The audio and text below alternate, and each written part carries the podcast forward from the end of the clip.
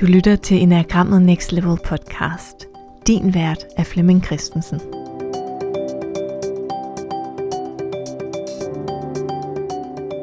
Velkommen til den her episode i den lille miniserie, jeg laver under min øh, rejse til Ægypten her i 2022.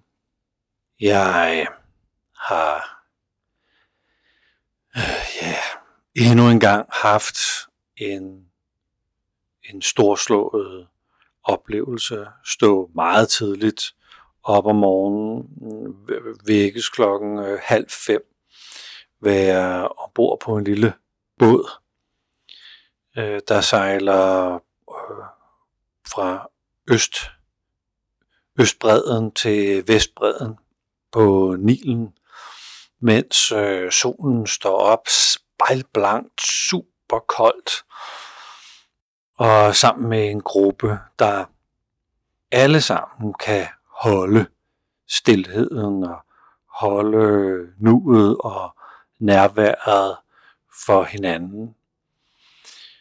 Mens vi sejler der på Nilen, så er jeg jo på en, øh, en del af et kæmpe, kæmpe central del af kulturen i Ægypten, der jo på grund af, at Nilen kunne gå over sine bredder, hvis man kunne sige det sådan, og um, levere en masse næring til jorden og være, være en slags ja, øh, føde, fødeapparat eller næringsapparat til hele den her region, så var det jo muligt at bygge en civilisation. Øh, meget frugtbar civilisation. Så selve Nilen har jo stor betydning øh, historisk set. Og det her med sådan for første gang, jeg skal ud og sejle på den her, om nogle dage, så sejler vi på sådan en, øh, en jagt, kalder de det. Øh, op, op mod, ja, op, vi sejler opad til, til Nilens øh, udspring. Det er jo faktisk sydpå, det skal man lige øh, vende sig til. At man sejler op ved at sejle ned, på en måde. Men det her med at være derude på første gang på, på turen, har sidde fra Luxor og sidde og være på og være i gang og være på det mest, ja, jeg kan ikke sætte ord på det, men det er, det er sådan meget centralt Nilen på en eller anden måde.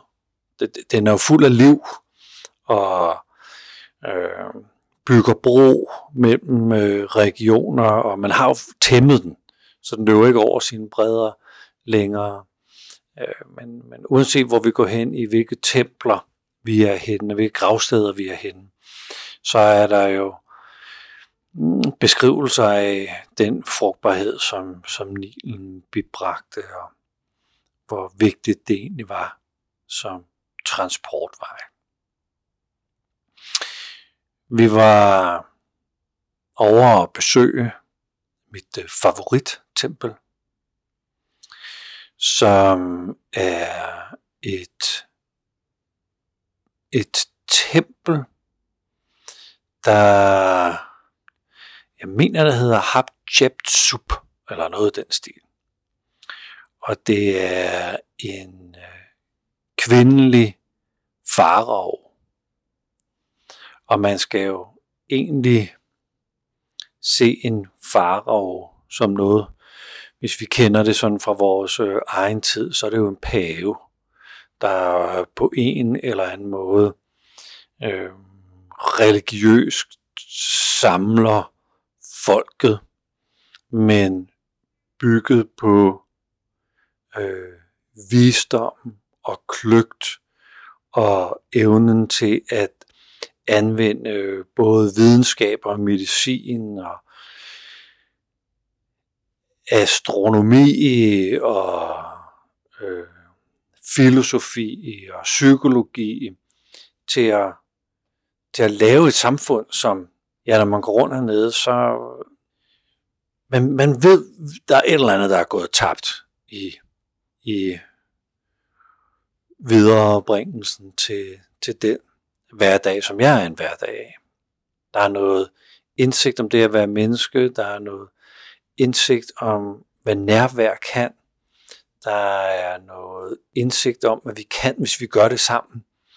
Og man kan sige, at faraven skulle hjælpe den almindelige Ægypter med, med rejsen til stjernerne og blive en del af stjernehimlen og undgå at, at få, få opløst sin sjæl og få de dele, der så eventuelt kunne bruges, øh, cirkuleret til andre gode øh, sjæle. Og man kan sige, alle, alle monumenter, alle templer havde til formål at, at gøre mennesket klar til at, at indgå i den højere bevidsthed. Så at komme ind på øh, templerne, eller komme ind på, øh, på de enorme bygningskonstruktioner, der er lavet med det formål, at faraoen mm, udlever og anviser vejen frem. Det er fantastisk. Der var jo som sådan ikke biblioteker, der var som sådan ikke bøger, som øh, øh, alle kunne sætte sig ned og læse, eller skoler, som alle kunne øh, studere i. Så den måde, man, man lærte det her, det var ved at besøge templerne og få ja, sådan et, øh, et fys- fysisk, kropsligt øh, indtryk øh, af, hvad, hvad livet handler om, hvad bevidsthed er for en størrelse. Så den her bygning øh, kører, vi, øh, kører vi op med en bus og ser stadigvæk i øh, tusmørket. Og den her bygning er også bygget på den måde, at, at når solen står op på en bestemt dag om året, så oplyses hele, hele forpladsen. Og selve templet er bygget sådan, at solen stråler ind i det inderste kammer, hvor faraoen så var iklædt fugle, ørne, falke udstyr og havde en masse hjælpere til at folde kæmpemæssige vinger ud fastgjort på faraven. Og præcis når solen slog op, løb hun ud gennem pladsen, ud på forpladsen, helt ud foran, hvor alle kunne se hende. Vingerne blev slået ud af 100 mand på hver side, mens hun lavede sit ørne slash falke, falkeskrig og mindede alle om, at det er nuet, der skal gribes. Det er her, det hele sker. Det er ved, ved dedikationen mellem øh, himmel og det fysiske, at det hele kulminerer at vi er mennesker, der lever sammen med højere bevidsthed, og det er højere bevidsthed, der lever sammen med mennesker. Det må have været helt fantastisk, og når man går på stedet og ser solen stå op, nu er vi ikke lige på den rette dag, men, men trods alt så får man en fornemmelse af, hvordan de inderste kammer kunne være oplyst. Og selve templet er bygget i tre lag, hvor det øverste lag så er gudernes lag, og det mellemste lag er hver mands lag, og det underste lag er, øh, man kan sige, det ikke jordiske, det underjordiske, eller det øh, primale, det dyrske, det, øh, det instinktive i os alle sammen. Det er bare, det er bare ubeskriveligt. Og det er, det er, jeg lærte, at det ikke er noget, der skal fattes med knolden. Det er, det er ikke noget, jeg skal sætte mig ned og læse mere op på. Nu er det anden gang, jeg er der. Og noget i mig begriber mere og mere, hvad det var, de forsøgte at, at arbejde med, som, som de måske havde en helt anden forståelse for. Så her går jeg og taler om højere bevidsthed og øh, skaberkraft og det, som øh, i den grad øh, er, en, er en universel kreation, eller grib nuet, eller sådan noget. Antager man slet ikke noget, man talte om. Det var en del, det er en del af et mindset.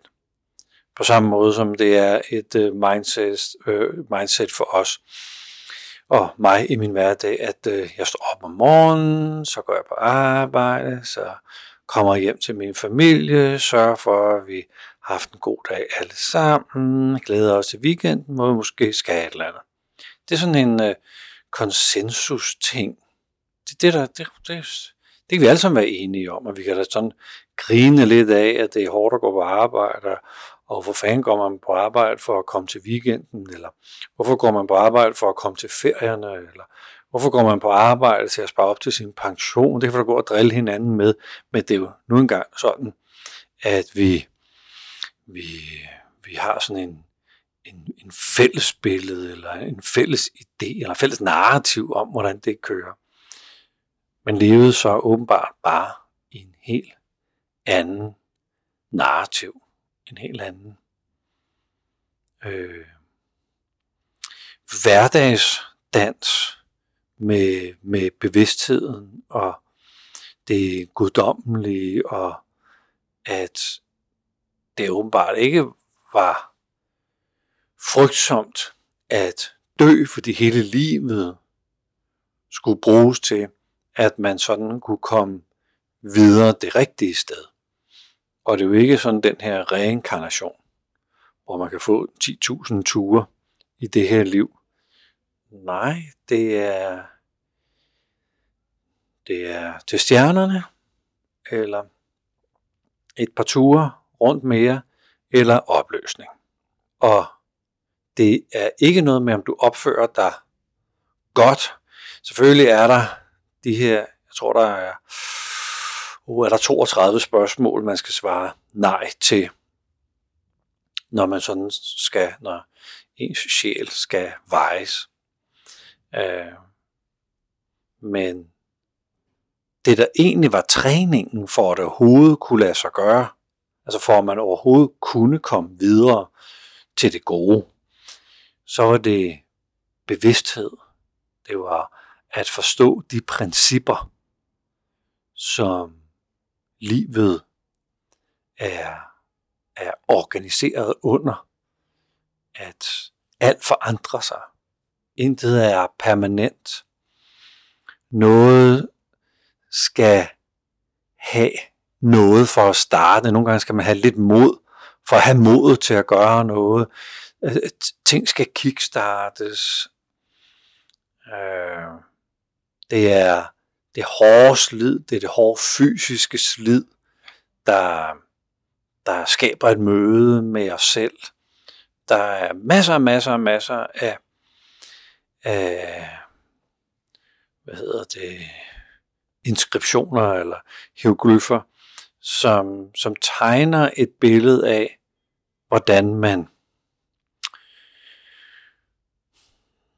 kommer forbi at hvad man vil sige, det er at komme forbi sit, øh, sit ego, eller komme forbi den faste idé om, at man tror, man har luret livet og øh, ved, ved, hvad det hele går ud på. Ja, det, det er, det er del med svært at, at sætte ord på. Jeg er glad for, at jeg er afsted sammen med en gruppe, hvor vi, hvor vi alle sammen synes, at det her det er spændende, så man som minimum kan sidde om, øh, om øh, under middagen om aftenen og, og forsøge at sende nogle spørgsmål ud til hinanden og forsøge at få, få nogle refleksioner i gang, så man ikke sidder med det her enorme, storslåede alene. Det Gurdjieff har jo rejst øh, rundt øh, hernede, og jeg tror, jeg har nævnt Gurdjieff en del gange i, i den her lille miniserie om rejsen til Ægypten. Øh, Gurdjieff var jo den, der øh, bragte enagrammet ind i de kredse, som øh, er blevet til de lærerkræfter, som underviser i enagrammet i dag. Så Oscar Icharso, som er den, der har lavet en masse enagrammer. Jeg tror, han har 108 enagrammer, og som ikke talte om typer og øh, psykologi øh, som sådan, og om hvordan vi var gået i stykker som menneske og skal repareres. Det kom først senere. Oscar talte om menneskelige kvaliteter og principper for, hvad, hvad livet går ud på og sådan noget. Og det er alt sammen kommet af Gurdjieff. Og Gurdjieff var her i Ægypten lige præcis rundt på de her steder. Det, det er derfor, de her steder er valgt til den her rejse. Og blev mere og mere bekræftet i sine egne idéer om, hvad det vil sige at være menneske, øh, hvad det vil sige at være et, øh, et sovende menneske, eller en maskine, som han jo også øh, kaldte det. Og hvad vil det sige at være en virkelig mand, virkelig et menneske, uden øh, udråbstegn. Og jeg begynder at forstå, det tror jeg også, jeg ville have sagt sidste gang, jeg var her, men, men nu forstår jeg så bare en snas mere af, at det er, det er principperne bag at være menneske. Så hvordan udvikler man sig som menneske? Hvad er det, vi sidder fast i som menneske? Hvad er det, vi er kommet til at tro på som menneske? Som hvis man, hvis man sætter det lidt til side, og giver sig selv muligheden for at opdage, at man bare er fanget i sit eget billede af virkeligheden, og at man ikke rigtig kan andet. Man kan ikke blive fanget af andres billede af virkeligheden. Man, man kan blive fanget af sit eget og tro, at det man tror på, eller det man føler, eller det man sanser, at det er det sande. Og det er jo rigtig, rigtig smart, fordi så kan vi stå op om morgenen og få noget morgenmad og komme hurtigt ud i bilen og hurtigt på arbejde og lave vores øh, ting og køre nogle Zoom-møder øh, af og komme hjem igen om aftenen og få fodret ungerne af. Altså vi kan, vi kan opretholde en vis struktur i vores liv. Og hvis den struktur falder bort, så bliver vi jo ofte rystet som mennesker. Og så kan vi hurtigt se, om vi kan få en ny struktur op at køre, fordi så føler vi os normale øh, igen. Hvor Gurdjieff ligesom påpegede, ja, men hvad nu hvis man kunne finde en vidshed eller en tryghed eller en sikkerhed i noget andet, som ikke var en religion, men som var en, øh, en forståelse af, at det man før sad fast i bare var en idé, som naturligt bliver lavet til at, at, at skabe en personlighed, så, så vi ikke, så vi ikke, ja, så man kan sige, at vi får en, en normal personlighedsstruktur og ikke har en, en skrøbelig eller ustabil personlighedsstruktur, for det, det vil heller ikke være godt. Men hvordan kan vi bevidst undersøge vores idé om os selv, og undersøge, hvor sand den idé egentlig er. Det begynder jeg at få en, øh, en idé om, hvordan man har, hvordan man har brugt noget indsigt og illustreret det gennem øh, faraovernes arbejde for folket. Ja, det, ja, ja, det er rigtig, rigtig, rigtig svært at sætte ord på det. Og jeg har jo besluttet mig for, at den lille miniserie er en slags øh, dagbogsoptagelser. Så jeg håber, at, at øh, du også får noget ud af at lytte. Tusind tak, fordi du lyttede med til den her episode, som er en lille miniserie om rejsen til Ægypten, arrangeret af Ross Hudson på min øh, pilgrimsrejse her, hvor jeg nu befinder mig, og hvor vi forsøger at se det, eller opdage det, eller begribe det, som de oprindelige undervisere i enagrammet begreb. Tak fordi du lyttede med.